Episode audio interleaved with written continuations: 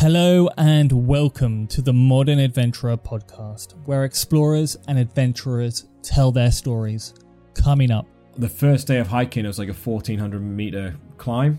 It was like a 12 mile hike, and as I was going up I was just getting more and more tired. And um, and then as I started to go downhill, like because when you're going up, you can sort of power through. But when I went started to go downhill, my legs were so tired, I nearly fell over and buckled under the weight because my legs were so weak. And I was like, right, this ain't working. And um, and I started getting really angry myself and annoyed and upset, going, oh, you know, it's your first trip away in 18 months and you've fucked it up, like, you know, and. I'm John Horsfall, and on this weekly podcast, we talk to adventurers and explorers from around the world who have made remarkable and daring journeys in recent years. From Everest climbers to polar explorers, world record holders, and many more. I hope this podcast sparks ideas and inspires you to explore and go on your own grand adventure. My next guest is a travel YouTuber with a huge array of stories to tell. He has covered all sorts of places from his big trip from Hong Kong to New York. We talk about some of those incredible experiences he's had and how that sort of transformed his YouTube into where it is now. Today, he gets to travel all over the world with some incredible companies and telling the most fantastic stories through his filmmaking. So I am delighted to introduce Karl Watson to the podcast. Cheers, John. Thanks for having me on. Absolute pleasure. I mean, you've done some remarkable stuff over the last sort of 10 years, recording your adventures wherever wherever you go in the world. And what I absolutely love about your story is the sort of beginnings of it and that sort of leap of faith that you did from your Hong Kong to New York trip. For everyone listening, probably the best place to start is at the beginning. Yeah. Um, so this Hong Kong to New York trip um, did in 2013. Um, I'd been backpacking before uh, when I was 22, but I didn't film it because I didn't have a camera or anything like that. But then I started making videos of my trips, um, just little trips away, just for fun, because I work in video as a video editor in London, and all the stuff I was doing professionally was unbelievably dull. So I was like, well, if I film my trips, I have something more fun and creative to edit. And so I started doing more and more of those. And then I had this idea it's like, right, I want to go traveling again, but I want it to be the biggest trip possible. I don't want to work a single day like I've done the work holiday visa before. And I want to film it all and just cut it as if we've been commissioned to do a TV series, even though we hadn't but just film it and you know see what happens with it. I didn't have high ambitions for how many people would watch it or anything like that. I just thought it'd be a fun souvenir and hopefully the people we met on the trip would enjoy it. Um, uh, but it was just just an idea, just a creative experiment. And so, yeah, me and my buddy James spent three years saving up to do this trip from Hong Kong to New York, as the title suggests. Um, doesn't even suggest; it tells you exactly what it is. Um, uh, but we went through twenty countries and four continents in nine months, and um, yeah, James, who I went with, is my best friend, and he'd never been traveling before, and uh, and he was like, "What do I need to do?" I said, "I'll plan it all. I'll organize everything. Just in exchange, you have to put up with me filming for nine months." And he's like, "All right, deal." Um, and then in the build up, sort of saving up for the trip, um, I sort of put the trip. We are going to do it 2012, and then I got a new job that kind of completely sorted my life and career out, which had been a bit of a rocky ride. And I said, look, I need to do two years at this job, so we have to do the trip 2013. And he went, that's fine. The only thing that will stop me doing it is if I get a girlfriend and fall in love. Guess what happened? Um, so, so when I actually booked the ticket for the trip, it was going to be a solo trip. It's just going to be me by myself, and then, and that would have been May 2012, and it was going to set off in February 2013, and then August 2012 uh, day after James's birthday, he rang me up, sort of going, "Hey, Karl, how are you?" And I was like, "Oh God, what's happened?" Because he only asks how I am if something bad has happened to him. Him and his girlfriend had broken up, and he was like, "Oh, is it still too late to come on the trip?" And I was like, "No, if you've got the money." And basically, all the money he was saving for the trip, he was then saving for a house with his girlfriend, so he had all the money saved up. And when like the space of two days, we got him booked on the trip, super easy, and he. Uh, came on a trip that kind of well changed both our lives. It changed his life, opened his eyes to traveling. He's done tons of traveling since then, and it changed my life because it was just more eye opening, like on top of the traveling I'd done before, but also this experiment of a video. Once we eventually cut it, it went online, and it well, it didn't just take off straight away, but gradually just sort of snowballed, and it's now got like two and a half million views or something when you put all the episodes together. So it's sort of and it's led to me the YouTube taking off, doing travel films professionally as well as like personally stuff on YouTube, and um, yeah, it turned out right basically. I suppose back in um, what 2012, 2013, that was sort of the early days of YouTube, really, and people uploading like more personal stuff. Yeah, yeah, and it was very. I often get people ask me, sort of going, "Oh, um, nowadays they'll ask me what made you decide to do documentaries instead of vlogs. I was like, well, you've got the chronology the wrong way around. I was making the documentaries before vlogs really existed. I was inspired by TV documentaries like The Long Way Round uh, and Long Way Down with Ewan McGregor and Charlie Boorman, where they sort of motorbiked all the way around the world. and I loved their films because they were very honest about the experience, and you hit play and you felt like you're on the trip with them. So I was just copying that. I didn't even know what vlogs were or anything. I didn't really know what a YouTube channel was either. I just it was just YouTube was just a uh, website I could upload the video onto, so I could share the link to people. So when I first got a notification saying, "Oh, someone subscribed to your channel," I was like, "Right, two questions: What's a subscriber and what's a channel?" You know, I had no idea, and it just, but it just gradually took off. Um, and yeah, there was no other content out there really like it at the time. Um, so most videos of people backpacking would just be a GoPro montage or something, and so to have a a video which was kind of hopefully honest about the experience and um, and kind of more TV style, even though it was shot on a home video camera, but certainly in terms of editing style, um, there wasn't it wasn't a crowded field for that. So just yeah, I think that's one of the reasons it took off. Yeah, I think uh, we were sort of discussing earlier about how because you ha- had uh, your friend, what was his name? Uh, James.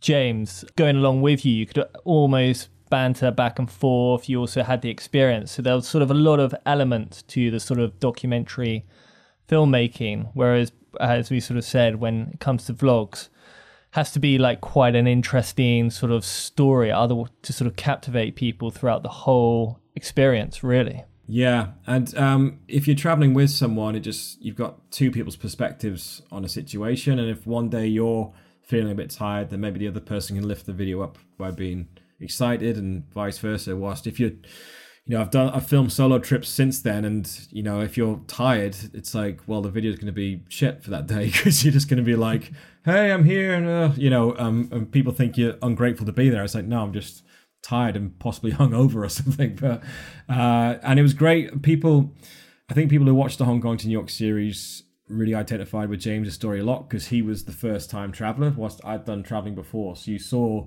a much bigger change in him across 11 episodes than you did necessarily with me because I'd you know I'd sort of already found myself if you like if you want to use the cliche kind of thing. Um uh whilst like you know he looks so different at the end than he does at the start. And he was a different person in some ways by the end so yeah. And it was a nine month trip.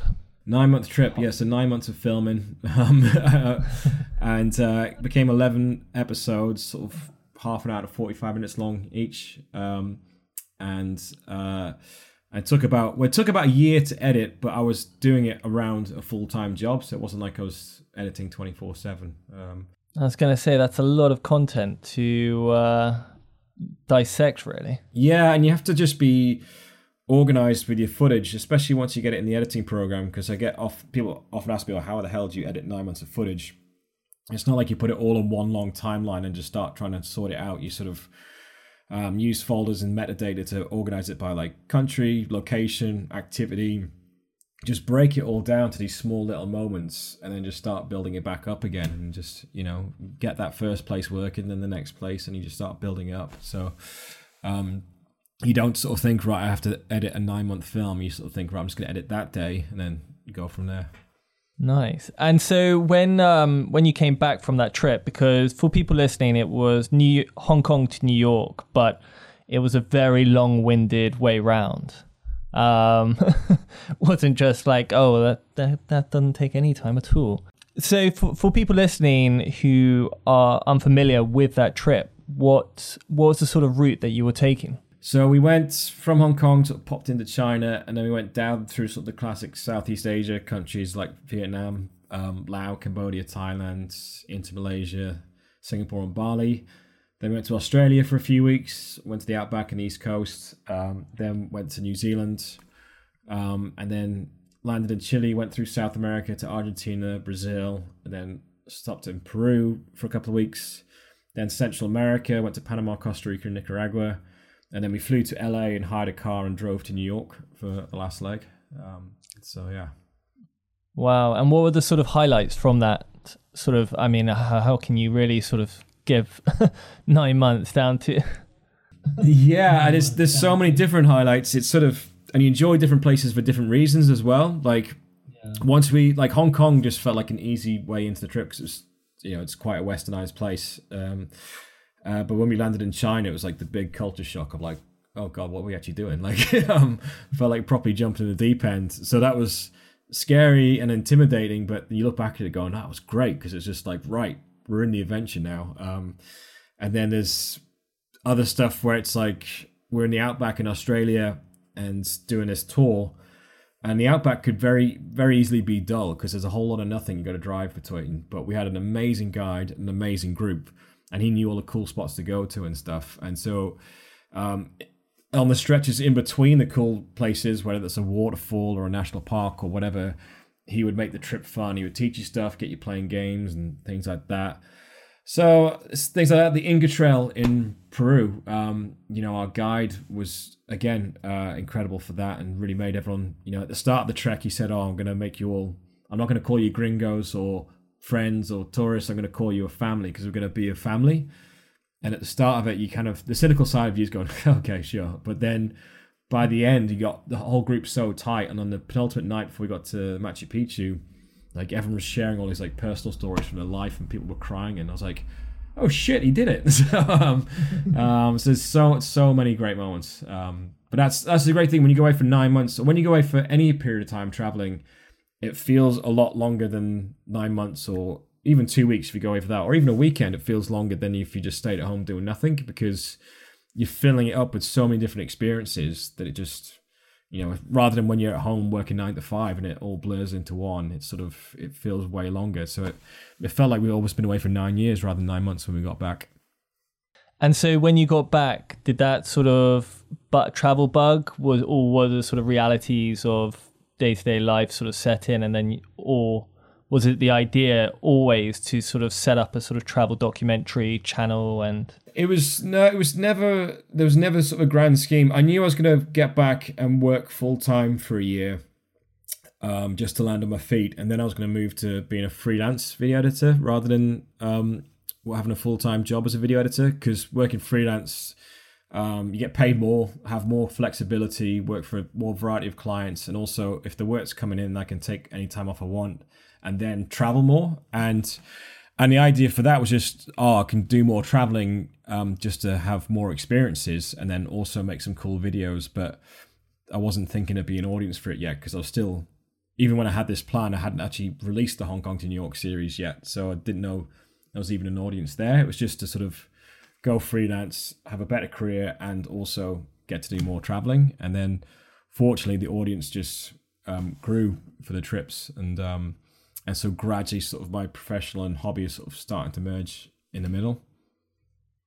And I suppose after that, you, as I say, you sort of had the travel bug, and your sort of documentaries have taken you all sorts of places where you filmed it in such an amazing way that sort of captivates the audience. What's the sort of trips that sort of stand out for you?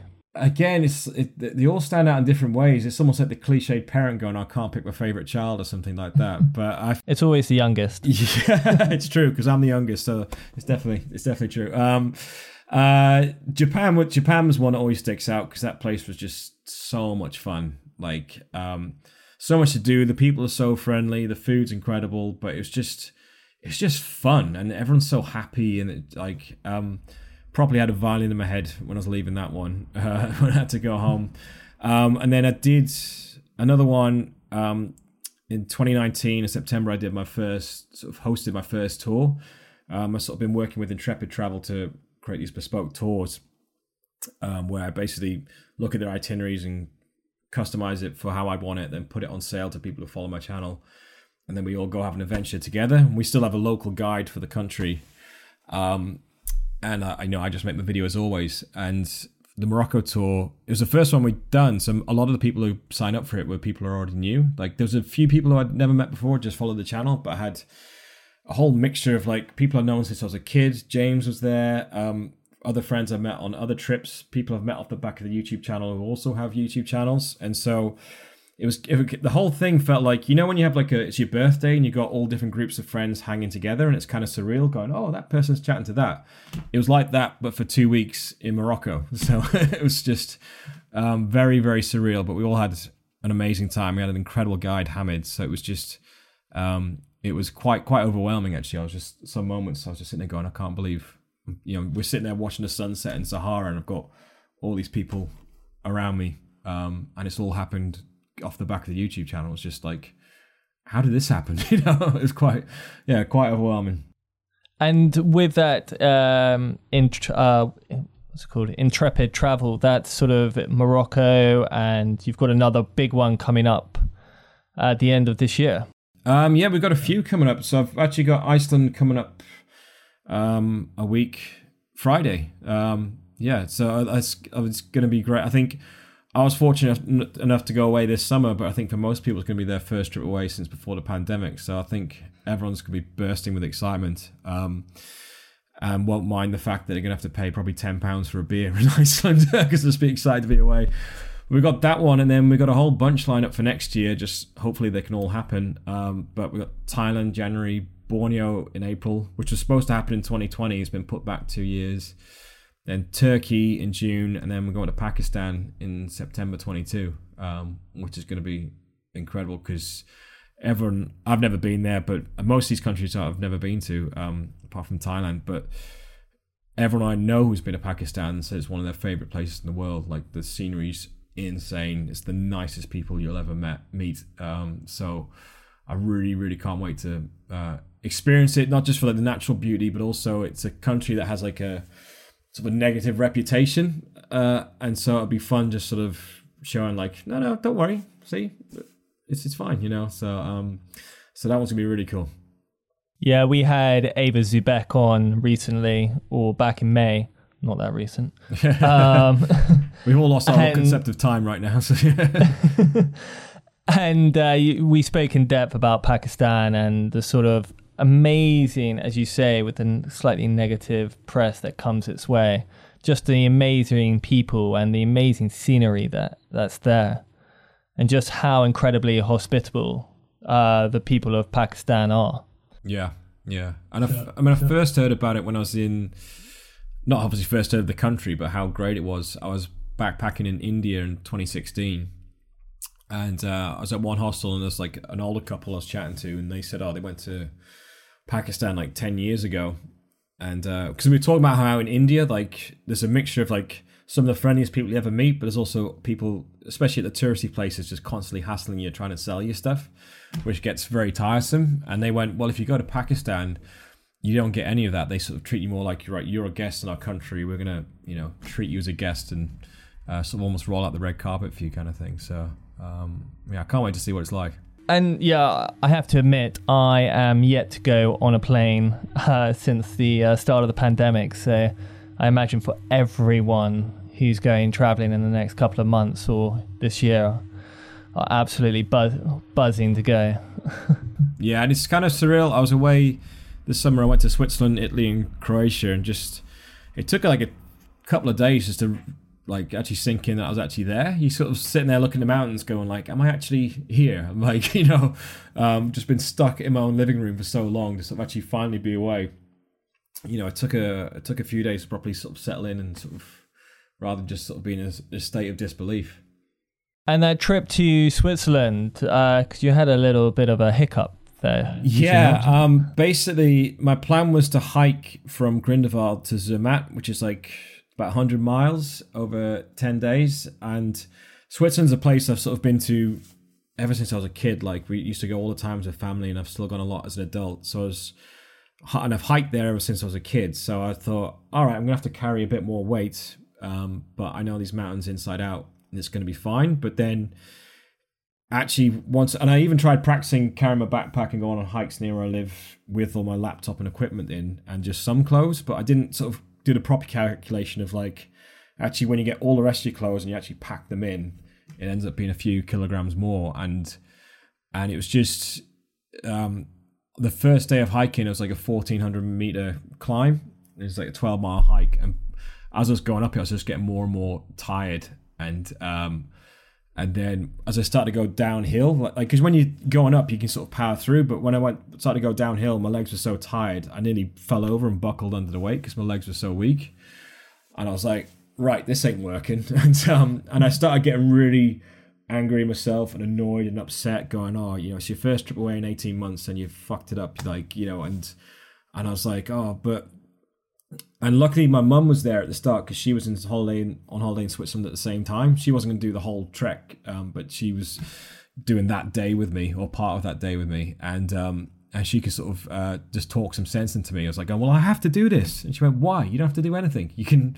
There's a train right there. You can turn around right now, and then I was like, well, I want to do this, and then she's like, well, what do you actually want out of the trip? And I all I wanted was just sort of um, just to get away from everything and just relax in the mountains and just go on enjoyable hikes and not have to worry about anyone, not have to worry about myself because I know the place so well. And and that first day, I realized I wasn't doing that. I was actually freaking out. I was like, well, I don't want to be freaking out. And also at the end of the day, I got to this town, Wengen, which um, I know very well, and got to like my favorite viewpoint for sunset. And I was so exhausted, rather than sitting there going like, "Wow," I was sitting there going, "Meh," because I was just I was just so tired. I was like, "Well, this is wrong. You shouldn't be. You know, I want to be sitting here in awe, and I want to be enjoying every moment." And so then um, I thought, well, why don't I just um, sort of get the train to the main towns of the trek and just do day hikes and still cover most of the same ground, still see everything I want to see, but not have to carry all my stuff during the day, so I won't be as tired and I'll be able to enjoy it more.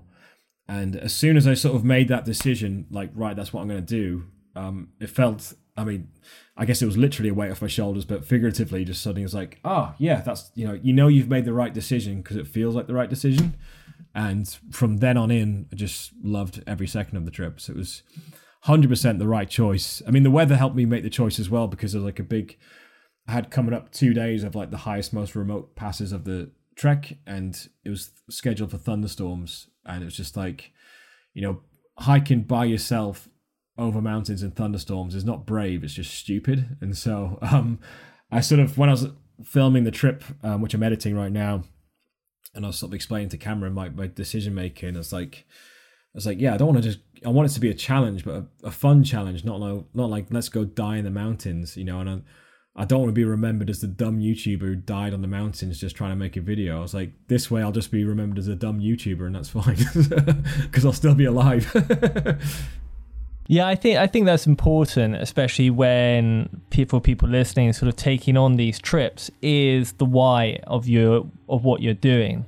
Yeah. And sometimes people sort of feel like they need to really suffer or really push themselves yeah. in order to get something out of it. But sometimes, if your why is that you just want to switch off, yeah, going and, as you say, taking the train so that you have those moments to really appreciate, you know, the beauty of the Swiss mountains. Yeah. Whereas if you, as you say, you are too tired to even appreciate just those those small moments yeah, then um, you're definitely making the wrong, you know, decision in your thinking. Yeah, and I've done trips before that have been physical challenges or mental challenges, but I, that's what I signed up for. So I was happy to take. But actually, um, what I wanted from this trip was just because I know the country so well. I just like you know I want it to be a relaxing trip, even if for some people hiking isn't relaxing, but they think of that as sitting on the beach. But for me, it's relaxing because you just haven't got a care in the world. Um, and suddenly and I wasn't relaxed and so it's just um so it's just if you're ever doing a trip and you're not enjoying it you just have to take a moment to sort of first take a deep breath chill and then sort of think right what do I actually want out of this trip? And then is what I'm currently doing let me achieve that or do I just need to adjust the plan slightly? And it's fine. You don't you don't owe anything to anyone other than yourself. So if you want to change the plans it's fine. And then as soon as you do it you'll probably feel a lot better as well yeah, I remember what was it having Geordie Stewart on, and he cycled around the world, and he, we were talking about how like you you build it up in your head that everyone back home will be like so disappointed or something, but at the end of the day, when doing these trips, unless you're breaking a world record or you know pacing yourself or yeah no one really cares. Yeah, yeah, absolutely.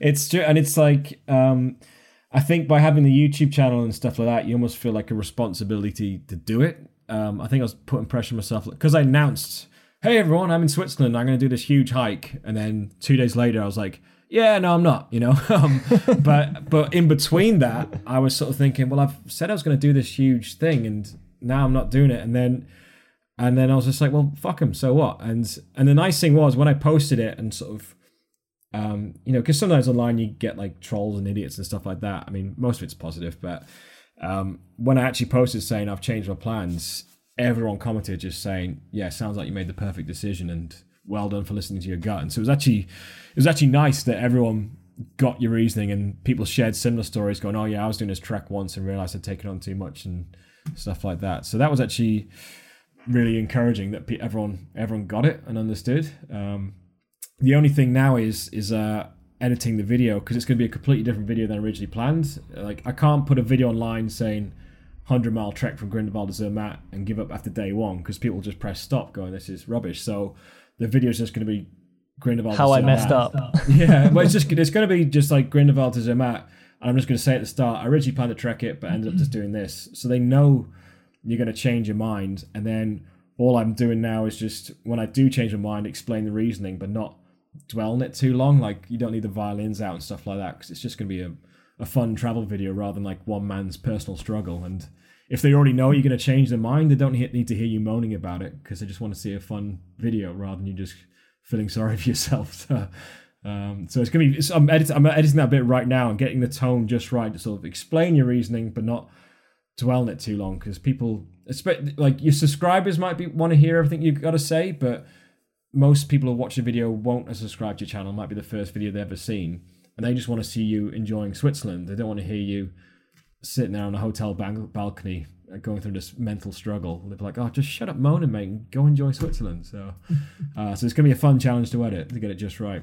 But I, I, think also it's it's interesting for people to sort of see that because you know, as you say, when you sort of just go off and go, "Hey, I'm doing this big trip," everyone probably in their heads just saying, "Oh, well, it's probably quite easy. It's you know simple to do," and then suddenly to be like after two days, be like, "Oh, damn, I didn't quite get this right. Uh, this is why things didn't work out." Um, so if you plan on doing this trip, then maybe think about doing that or this. But for me, it's about the enjoyment, and I'm not getting any. So I need to move on. yeah, yeah. It's it's for me. It's always about just enjoying it, and whether if you are doing a trip that's physically challenging or or culturally challenging, whatever. But if you've gone there to do that, then you'll enjoy the challenge. But I wasn't doing that trip for a challenge. I just thought it would be easier than it would be, and I sort of didn't take into consideration sort of the accumulated exhaustion from carrying that weight. You know, it's sort of all right for half an hour, but then going up a mountain and then going higher and higher, and you just get more and more tired, and then um, uh, sort of just yeah, it's just a miscalculation. But then you have to go like, oh right, I messed up, switch the plans, then get on with it, enjoy yourself. Have you taken any on more of these sort of challenges before? Um, I mean, I've done other plenty of other treks before. Like I've done the Everest Base Camp trek. Um, we trekked to Roraima Mountain in Venezuela. Um, we are lucky to get there just before Venezuela really went, uh, really went downhill. Um, and for those, yeah, I mean, they were, they were that, but for that we'd signed up for an adventure. Like especially the Roraima trek, it was like six days of trekking. Like three of the days you're on top of the mountain exploring around, but you know we sort of sleeping in tents. You know, you're carrying all your camping equipment and sleeping in tents, and your mattress was like as thin as a bit of paper, and you're sleeping on dried up mud. So it's like sleeping on concrete, and so you couldn't get any sleep. Um, they didn't have much food for us to eat because the sort of country was going through supply problems, which has just gone way worse since then. And um, so it was a bit of a struggle. And um, but then you get on top of the the Roraima Mountain. They call it the Lost World because it's just like such unique landscape up there, and plants and wildlife you don't get anywhere else in the world. Um, if you've seen the Pixar film Up, it's basically they based where they go to, and that was based on that mountain. Um, and it was just it was it was incredible. It was like one of those best travel travel experiences we've ever had. Um, but it was a challenge. It was a struggle. There's part of you whilst you're on it going, oh, I can't wait to get back and just you know have some comfort and stuff. But then you have to go like, no, no, enjoy it whilst you're here. You'll be back before you know it. Um, Um, I had another one. We did the on the same trip early in the trip. We were we trekked to the Lost City in Colombia, um, which is kind of like they're sort of similar to Machu Picchu, but the only way to get there is a trek. You can't um, get a bus up to it. And the trek there was amazing through the jungle. But then just as we got there, we sort of did the tour of the city in the morning, and by, t- by the time we finished the tour, um, food poisoning had kicked in for me, and so basically, and the trek up was like two days through this hot, sweaty jungle. Jungle, you're like a human fountain of sweat. It was just um, so hot and so tiring. And it's like, right, that really hard trek you've done, now do it with food poisoning, where you, you got no energy and stuff. And so that felt like the longest two days ever. And it was just like you literally had to just get yourself in a frame of mind, going, put one foot in front of the other, and then before you know it, before you know it, you'll be on a podcast chatting about it, you know, in a few years' time. So, yeah. Yeah, uh, trying to sort of do anything with food poisoning is a massive struggle. Um, and yeah, I remember having to sort of try and get sort of 20 odd miles with food poisoning day after day. And it's, it's just awful. And as you say, all you want to do is literally curl up in a ball and, and hide, Yeah, away. Yeah. Whereas yeah, yeah. It, when you pretty much have to force yourself, this is what I find very interesting, especially on the sort of mental, the mental side is that if today or tomorrow we got food poisoning, we'd probably stay in bed, chill out, you know, rest up. Whereas, but when you're on these sort of treks, you literally have to force yourself to sort of walk a ridiculous amount, whether it's 20, 15, 10 miles yeah. and you can easily do it. But if, as you say, if tomorrow you just sort of woke up and said, oh, "No way, I can't even get out of bed. I can't even get to my front door. I'm out." Yeah. But the yeah, sort of mental side of it is just sort of pushing through. Yeah, and I've had. I mean, one of the time I had to really push through and uh, experience. This wasn't. Luckily, I didn't have food poisoning for this. Um, but I was doing this press trip in Catalonia in Spain, and the idea was they were going to keep everything a surprise for me, so I didn't know what I was doing each day. Which sounds great on paper, but it's very counterproductive when you're filming the whole trip yourself because you don't know what kit to bring for each thing, and then and so they took me to like some wineries for lunch. And then in the afternoon, they went, right, you're doing a Via Ferrata. So I was like, what? and then, um, and then the guide we had, it was like two hours climbing up this rock face mountain.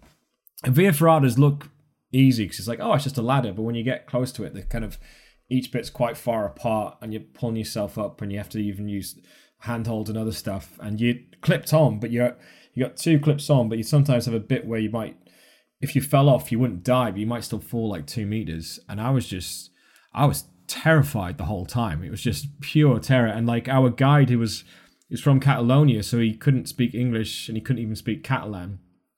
Sorry, he couldn't speak. Uh, he could barely speak Spanish. He was speaking in Catalan. And like, uh, I had the tourism agency guide with me. She was trying to translate, but it was when you're doing something that's scary, like communication's such a big important part of it. Like not just clear instructions, but also encouraging you and sort of comforting you. And he would, we get to one bit we're going to climb, and he'd explain it for ten minutes in Catalan to uh, the tourism agency guide, and then he'd look at me and go, uh, le- "Left leg here." I was like, "Is that it?" Like you talked for ten minutes before. Is there, there's got to be more to it than just you know? And so I literally had to sort of think back to any time I've done some anything scary before my trips. Um, you know, think about what they always say, like take deep breaths. You know, and it's you think oh, every sports cliche goes through your mind, like right, take it one step at a time. You know, like you can right, you can get onto that one. All right, do that, then just do the next one. Stop trying to think about um, how far you've got to go. But it was it was like two hours of pure terror because there's no way you could go back down either. And so you just I was just stuck in it and had to get through it. And then we got to the top, and there was the most perfect sunset. And the guide was like, "See, wasn't it worth it?" I was like, "Could have hiked up here and had the same sunset," you know. Um, but we got back to the hostel afterwards, which the uh, the climbing guide ran, and he was like, "Do you want a beer?" And I was like, "Yeah, big one." And he just said it to me. I was like, "Right, another," because I was just, I was shaking. God, wow. And I suppose what your plan now is just to sort of continue this on, doing the intrepid travel. Yeah. You know, sort of five, five or six a year. Um, yeah, so probably more like four a year. Um, um, but that's sort of they're the main trips I'll do that I'll film for the channel. Other bits and pieces will come up, um, but also um, one of the other trips I got planned, which was supposed to happen August 2020, but we put back a couple of years, is so we're going to do it August 22. Um, me and two friends are going to do an Eastern European road trip. So we're going to go from Tallinn in Estonia all the way down to Athens in Greece, but going through like, you know, Ukraine and uh, just, oh, well, just so many places, uh, like 12 different countries. And we're to, so each you won't have that long in each country because we're gonna have like six weeks to do it. But we hope to have like you know a couple of days in the capital city, then a couple of days out in the countryside, sort of see different sides of each place. And when we're in the big cities, we're gonna do couch surfing so we can meet the locals and get like a rather than just showing up and just doing a walking tour of a city where they explain what a statue is and stuff like that. Rather just sort of. Meet some local because we don't know anything about this country at all, and so. Um, and I don't think the audience might not know that much about it. So there's not too much expectation of like, oh, you have to see this or do that. They'll just be happy to see what you show them. So we'll just show, hopefully show up these places where we're couch surfing, and they'll just show us some cool stuff, and we'll just go along with it. I think for people listening and sort of trying to sort of you know couch surfing is such a sort of good way of getting around and Another one was warm showers, which I used as a site, which is sort of dedicated towards cyclists touring. I've never heard of that one. No. Have you not? Have you not? No, no.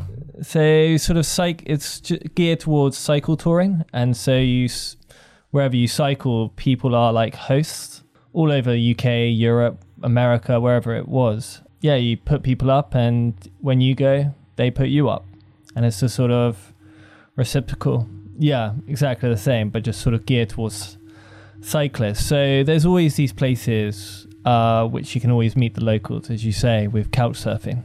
Yeah. And the more, the more of them, the better, really. Yeah, and it's not, something I haven't done before. Um, not for any particular reason why or not, but just you know, I mainly do hostels. Nowadays, I do private rooms or hostels, so I get the best of both worlds. Like get the atmosphere, but get a good night's sleep. You know, rather than being in a dorm room full of some. You might end up with some teenagers in your room or something like that, which you just. You know, I'm 37 now, so that'd be a bit creepy.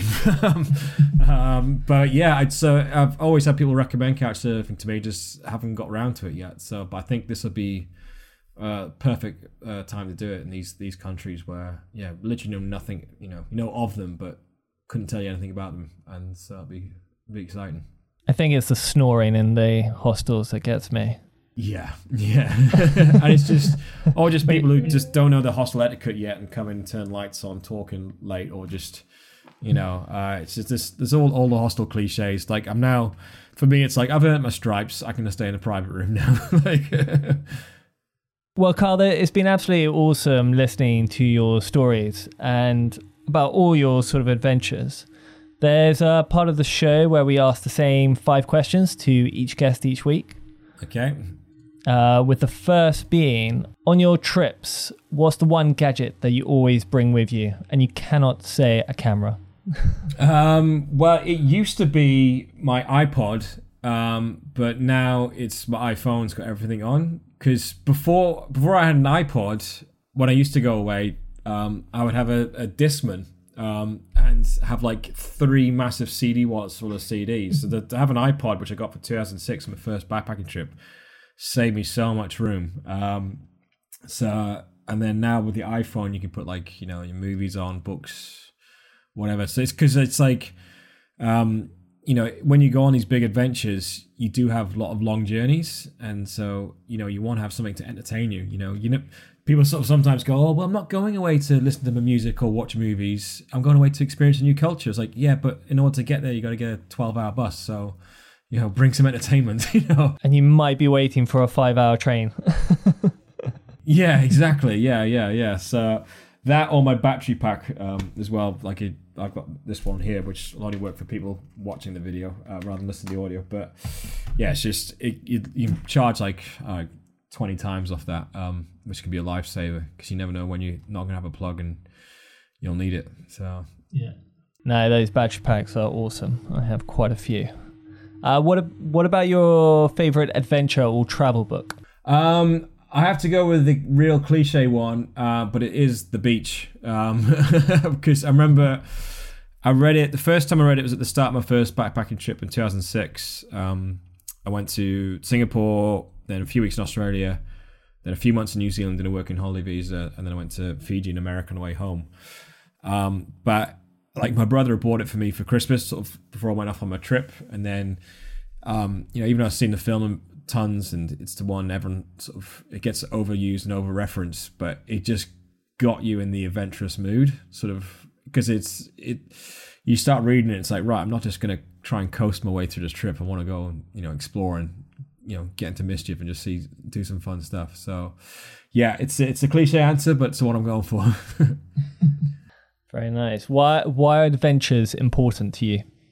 Um, for me, it's like it's making the most of you know. It's going to sound all philosophical here, but making the most of the time you've got on this planet. You know, for me, there's so much to experience in this world and so many fun ex- adventures to have. Um, if you're sort of privileged enough to be able to actually afford to go and experience them, then it for me it's a waste of time not you know i mean i know traveling's not for everyone and stuff and each their own all that kind of stuff but for me it's just it's like that's the ultimate way for me to live my life is just go and have as many as me fill my life with as many amazing experiences as possible um, again rather than just coasting through it and just you know having one day merge into another.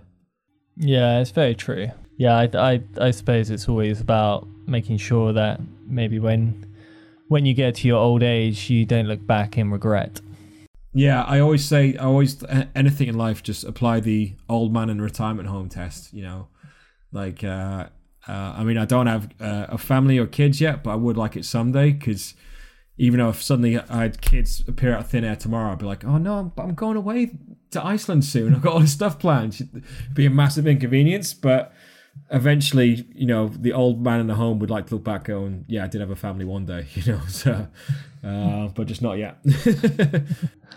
Uh, what about your favorite quote? Um, I could do another one from the beach. Actually, I can do. I'll give you a couple. There's one from the end of the beach, um, which I love so much. It's like I still believe in paradise, but now that I know it's not somewhere that you go, it's how you feel for a moment in your life. If you find that moment, it lasts forever. Um, which is so true about traveling. It's like you can be in a, a, place that, like, well, I was saying earlier about the Australia outback. You know, we in some of that place we went to weren't that interesting. Some of it was amazing, um, but we had an amazing group. So it was just one of the best times. Um, and so you can't, you could go to what people can tell you is paradise. Might be like you know a tropical island somewhere, but you could be bored or miserable. You know, it's it's up to you and the people you're with to make it paradise. And the other one I'll do is um, get even more geeky, I'll use the Gandalf one of all you have to do is decide what to do with the time that's given to you, um, which I think's a fantastic, fantastic um, quote and stuff. And uh, I don't have any tattoos, but if I did, it might be of that. well, you say the cliche. It's the first time we've heard them on the podcast. Oh, cool. All right. Yeah. We'll just cut out the bit where I said it's cliche. I said, oh, I'm going to pull one out from a really rare quote from unheard of film called The Beach and the Lord of the Rings. Lord of the Rings, we've had as the favorite book, though, many times. yeah. I mean, it's, it is an adventure book. I mean, I love one of the, I mean, it's a bit of a segue, but um, I love adventure films. And so that's one of the things that made me want to make travel films. Is like, well, if you want to make an adventure movie, you need a, a cast, a crew, a script, all these other bits. So I was like, well, why don't I just go on an adventure and film that? And that's sort of part of the reason why I make longer films and have sort of more epic music than just Tropical House. Is sort of I want to, it's my adventure movie, you know. Yeah, and definitely something to look back, as you say, in your old age. Um, yeah, yeah, yeah. You can look back. You won't be able to remember it, so I'll just click it and watch it. not quite on the VHR VHSs. yeah, luckily they are digitized. So yeah. um, people listening are always keen to travel and go on these sort of grand adventures. Uh, what would you recommend for people wanting to get started? Um, I think there's uh, a lot of people for their first time backpacking adventure. The popular places are like Southeast Asia, like Thailand, Vietnam, and um, because it's such a well-oiled machine for backpacking. It's so easy to travel around and it's cheap. Or people often do Australia and or New Zealand and do a work holiday visa because things like Australia and New Zealand, again, it's so easy to travel around, but you can kind of learn the ropes of traveling, like staying in hostels, getting from A to B, um, doing new activities, making new friends. But there's no culture cultural barrier to get over, you know, and they speak the same language and things like that. So it's sort of, you know, learn that bit of traveling first, and then you know, chuck in the other challenges as well. So that's that's a, one reason why it's a popular one. But also, if you're really unsure um, what to do, then you can book yourself on a tour, whether it be with Intrepid or G Adventures or Contiki or Busabout, um, because they just sort everything for you, and it's sort of it can be a good way. I mean, tours are for all people of all ages and stuff, but they are a good way for a first time traveler as well, just to ease themselves into the experience. And then you know, often, you know, I I, I backpacked around India for like six weeks by myself in 2016, but I met some people who were on a tour. And then they had a tour for two weeks and then they kept traveling for a few more. So they used the tour to get used to india and traveling around. And then literally with friends they made on the tour then carried on traveling with them. So that's another another sort of nice way to ease yourself into it because um, if you dive right in the deep end i mean some people like to do that but you might end up just getting freaked out and then you'll just go home. Um, uh, whilst if you ease yourself into it um, then it's yeah it's not such a big shock to the system. Very good. Well, there you go. What's stopping you? Um, finally, what are you doing now, and how can people find you and follow you on your future adventures? So, um, the next series I'll have on my YouTube channel. My YouTube channel is just called Karl Watson Travel Documentaries. Just tell it like it is. um, uh, so just search Karl Watson, Karl with a K, and that'll come up. Um, and it's Karl Watson Docs on Instagram and Twitter and Facebook. Um, the next film that will be out would be the trip I did this summer through Switzerland, Italy, and Croatia. Um, that probably won't be out till late October because busy editing it right now um, in between doing freelance jobs. And then I've got my next tour coming up in Iceland, um, which starts on, well, I fly out on the 1st of October. Um, so that'll probably be out, by out by Christmas. But I'm about to get myself in like a very good problem that I haven't had for a while, which is having like a backlog of trips to edit. Um, which is sort of after 18 months of scrounging around trying to find something to edit for the YouTube channel. It's a it's a nice problem to have again. Let's hope it all continues. yeah, yeah, I hope so. Yeah, I mean, you know, we're not fully out in the woods yet, so I don't want to celebrate too early, but it's starting to look up anyway. No, well, Karl, thank you so much for coming on the show today.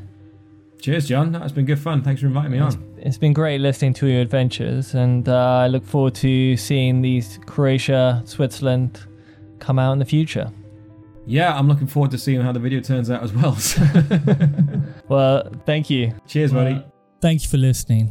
You can watch the podcast on YouTube now, and don't forget to subscribe and sign up to the monthly newsletter, which is in the description below. I hope you enjoyed the show, and if you did, tag me on Instagram at John Horsfall. I'm always keen to connect with other adventurers, and I look forward to next week for another fascinating tale of adventure. But till then, have a great day and happy adventures. BetMGM has an unreal deal for sports fans in Virginia. Turn $5 into $150 instantly when you place your first wager at BetMGM. Simply download the BetMGM app and sign up using code Champion150. Then place a $5 wager on any sport. You'll receive $150 in bonus bets, regardless of your wager's outcome. And if you think the fun stops there, the King of Sportsbooks has plenty of surprises in store. Check out daily promotions, same game parlays, live bets, and so much more. Download the app in Virginia today and get $150 in bonus bets instantly from your first wager only at BetMGM. BetMGM and GameSense remind you to play responsibly. See BetMGM.com for terms. 21 plus only, Virginia only. New customer offer. Subject to eligibility requirements. Rewards are non withdrawable bonus bets that expire in seven days. Please gamble responsibly. Gambling problem? Call 1 800 Gambler. Promotional offer not available in Washington, D.C.